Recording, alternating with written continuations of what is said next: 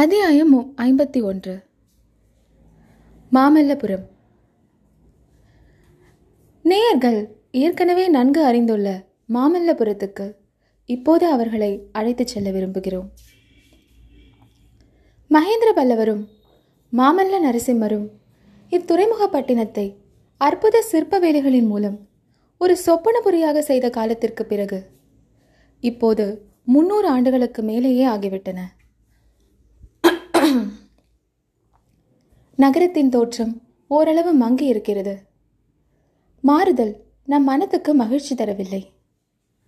மாட மாளிகைகள் இடிந்து விழுந்து பாழடைந்து கிடக்கின்றன. வீதிகளிலும் துறைமுகத்திலும் முன்போல் அவ்வளவு ஜனக்கூட்டமும் இல்லை. வர்த்தக பெருக்கமும் அவ்வளவாக இல்லை. பெரிய பெரிய பண்டக சாலைகள் இல்லை. வீதிகளிலெல்லாம் ஏற்றுமதி இறக்குமதி பண்டங்கள் மலைமலையாக குவிந்திருக்கவில்லை. கடல் பூமிக்குள் புகுந்து ஆழம் மிகுந்த கால்வாயாக அமைந்து கப்பல்கள் வந்து பத்திரமாக நிற்பதற்குரிய இயற்கை துறைமுகமாக இருந்ததை முன்னர் பார்த்தோம். இப்போது அந்த கால்வாயில் மணல் அடித்து அடித்து தூர்ந்து போய் ஆழம் வெகுவாக குறைந்து போயிருக்கிறது.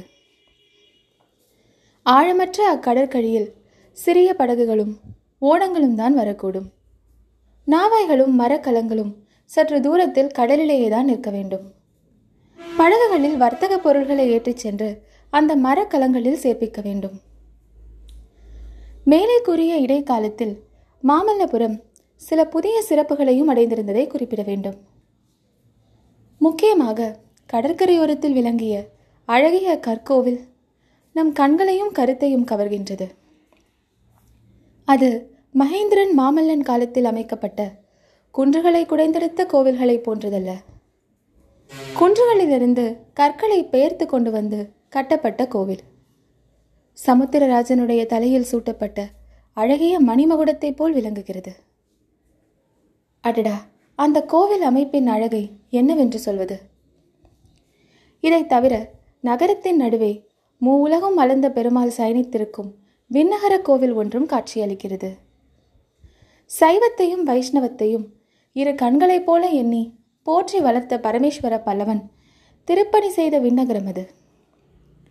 திருமங்கை ஆழ்வார் இந்த கோவிலுக்கு வந்து தலசேன பெருமாளை தரிசித்து பக்தி வெள்ளம் பெருக்கெடுத்தோடும் தமிழ் பாடல்களை பாடியிருக்கிறார். அவருடைய காலத்தில் கூட பல்லவ சாம்ராஜ்யம் பெருகி வளர்ந்த சிறப்புடன் விளங்கியது என்பதையும் மாமல்லபுரம் செல்வம் கொழிக்கும் துறைமுகமாக விளங்கியது என்பதையும் பின்வரும் பாசுரத்தின் மூலம் நன்கு அறியலாம். புலன்கொள் நிதிக்குவையோடு புழைக்கை மா கலிற்றினமும். நலங்கொள் நவமணி குவையும் சுமந்தெங்கும் நான்று சிந்து. கலங்கள் இயங்கும் மல்லை கடல் மல்லை தலசையினம் வளங்கொள் மனத்தாரவரை வளங்கொள் என் மடநெஞ்சே. திருமங்கையாழ்வாரன் காலத்துக்கு பிற்பட்ட நூறாண்டு காலத்தில் பல்லவ சாம்ராஜ்ய சூரியன் அஸ்தமித்து விட்டது. கல்வியில் இணையில்லாத காஞ்சி இந்த மாநகரின் சிறப்பும் குறைந்துவிட்டது கலங்கள் இயங்கும் கடல் மல்லையின் வர்த்தக வளமும் குன்றி வந்தது. ஆனால் தமிழகத்துக்கு அழியா புகழ் அளிப்பதற்கென்று அமைந்த அந்த அமர நகரத்தின் அற்புத சிற்பக்கலைகளுக்கு மட்டும் எந்தவித குறைவும் நேரவில்லை.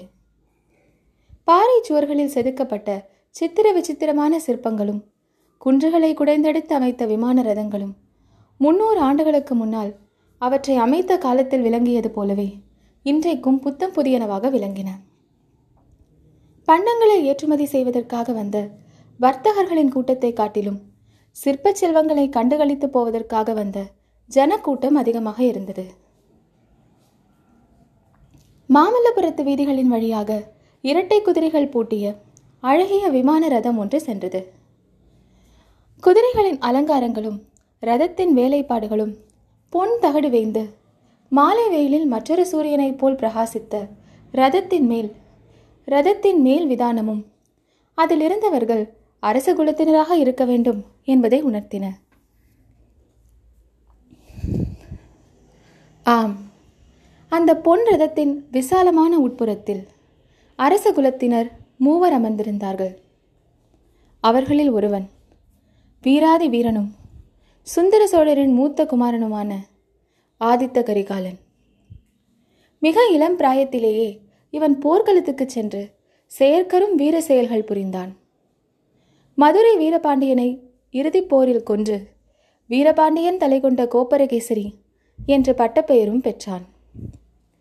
வீரபாண்டியன் வீர சொர்க்கம் அடைந்து பாண்டிய நாடு சோழ சாம்ராஜ்யத்தின் கீழ் வந்த உடனடியாகத்தான் சுந்தர சோழர் நோய்வாய்ப்பட்டார். ஆதித்த கரிகாலனே அடுத்த பட்டத்துக்குரியவன் என்பதை ஐயமர நிலைநாட்ட அவனுக்கு யுவராஜ்ய பட்டாபிஷேகம் சேவித்தார். அது முதலாவது கல்வெட்டுக்களில் தன் பெயரை பொறித்து சாசனமளிக்கும் உரிமையும் ஆதித்த கரிகாலன் பெற்றான். பின்னர் தொண்டை மண்டலத்தை இரட்டை மண்டலத்து கன்னரதேவனுடைய ஆதிக்கத்திலிருந்து முழுதும் விடுவிக்கும் பொருட்டு ஆதித்த கரிகாலன் வடநாட்டுக்கு பிரயாணமானான். அங்கேயும் பல போர்க்களங்களில் செயற்கரும் வீரச் செயல்களை புரிந்தான். இரட்டை மண்டலத்து படைகளை வடபெண்ணைக்கு வடக்கே துரத்தி அடித்தான். மேலும் வடதிசையில் படையெடுத்துச் செல்வதற்கு படை பலத்தை பெருக்கிக் கொள்ளுதல் அவசியமாயிற்று. ஆதலின் காஞ்சியில் வந்து தங்கி படை திரட்டவும் மற்றும் படையெடுப்புக்கு அவசியமான ஆயுத தளவாட சாமக்கிரியைகளை திரட்டவும் தொடங்கினான்.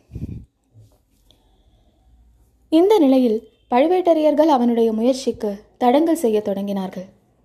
இலங்கை போர் முடிந்த பிறகுதான் வடநாட்டு படையெடுப்பு தொடங்கலாம் என்று சொன்னார்கள். இன்னும் பல விதமான வதந்திகளும் காற்றிலே மிதந்து வரத் தொடங்கின. இலங்கையில் போர் செய்ய சென்றுள்ள படைக்கு சோழ நாட்டிலிருந்து வேண்டிய உணவுப் பொருள் போகவில்லை என்று தெரிந்தது.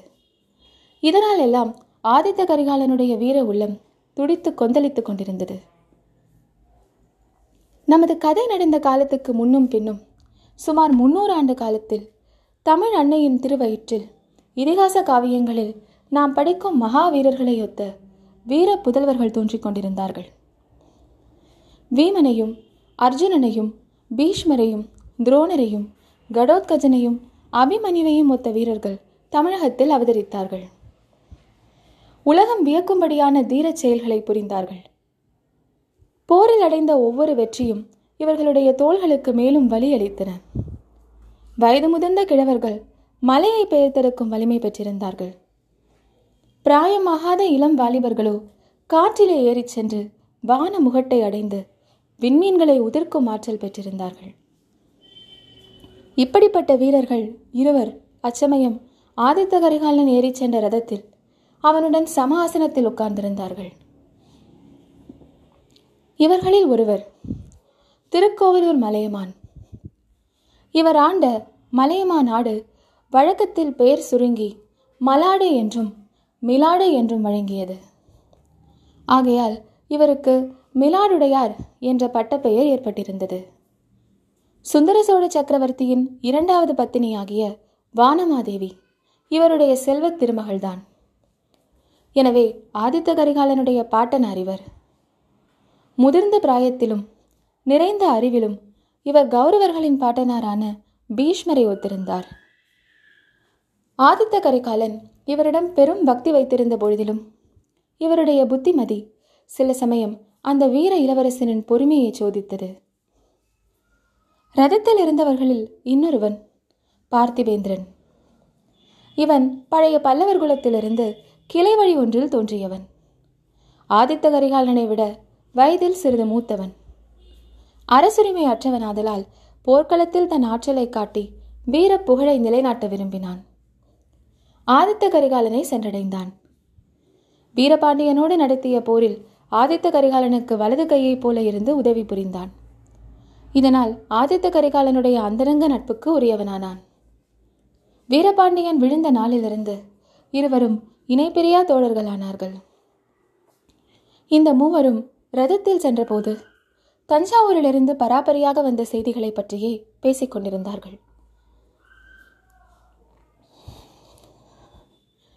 இந்த பழுவேட்டரையர்களின் அகம்பாவத்தை இனிமேல் என்னால் ஒரு கணமும் சகித்து கொண்டிருக்க முடியாது. நாளுக்கு நாள் அவர்கள் வரம்பு கடந்து போகிறார்கள். நான் அனுப்பிய தூதன் பேரில் ஒற்றன் என்று குற்றம் சுமத்துவதற்கு இவர்களுக்கு எத்தனை அகந்தை இருக்க வேண்டும்? அவனை பிடித்துக் கொடுப்பவர்களுக்கு ஆயிரம் பொன் வெகுமதி கொடுப்பதாக பறை அறிவித்தார்களாமே இதையெல்லாம் நான் எப்படி பொறுக்க முடியும்? என் உரையில் உள்ள வாள் அவமானத்தில் குன்றி போயிருக்கிறது. நீங்களோ பொறுமை உபதேசம் செய்கிறீர்கள்? என்றான் ஆதித்த கரிகாலன். பொறுமை உபதேசம் நான் செய்யவில்லை. ஆனால் இந்த மாதிரி முக்கியமான காரியத்துக்கு வந்தியத்தேவனை அனுப்ப வேண்டாம் என்று மட்டும் அப்போதே சொன்னேன். அந்த பதற்றக்காரன் காரியத்தை கெடுத்து விடுவான் என்று எனக்கு தெரியும். வாளை வீசவும் வேலை எரியவும் மட்டும் தெரிந்திருந்தால் போதுமா?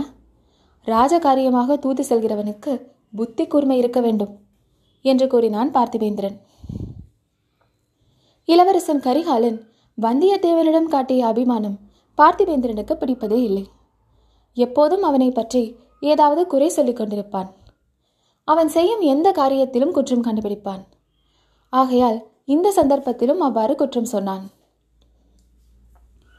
ஆரம்பித்து விட்டாயா உன் கதையை? வந்தியத்தேவன் பேரில் ஏதாவது சொல்லிக் கொண்டிருக்காவிட்டால் உனக்கு பொழுது போகாது. அவனுக்கு புத்தி கூர்மை இல்லாவிட்டால் வேறு யாருக்கு இருக்கிறது? எந்த விதத்திலாவது எப்படியாவது சக்கரவர்த்தியிடம் நேரல் ஓலையை கொடுக்க வேண்டும். இப்படி நான் இட்ட கட்டளையை அவன் நிறைவேற்றி விட்டானே அதனால் பழுவேட்டரையர்கள் கோபம் கொண்டிருக்கிறார்கள். இதில் வந்தியத்தேவனின் தவறென்ன என்று ஆதித்த கரிகாலன் கேட்டான். தாங்கள் சொல்லி அனுப்பிய காரியத்தோடு அவன் நின்றிருக்க மாட்டான். வேறு வேண்டாத காரியங்களிலும் தலையிட்டிருப்பான் என்றான் பார்த்திவேந்திரன். நீ சற்று சும்மா இரு. தாத்தா ஏன் இப்படி மௌனமாக இருக்கிறீர்கள்? தங்களுடைய கருத்து என்ன? ஒரு பெரும் படை திரட்டி கொண்டு சென்று தஞ்சாவூரிலிருந்து சக்கரவர்த்தியை மீட்டு காஞ்சிக்கு அழைத்து வந்துவிட்டால் என்ன? எத்தனை நாள் சக்கரவர்த்தியை பழுவேட்டரையர்கள் சிறையில் வைத்திருப்பதைப் போல வைத்திருப்பதை நாம் பார்த்து கொண்டிருப்பது? எத்தனை நாள் பழுவேட்டரையர்களுக்கு பயந்து காலம் கழிப்பது?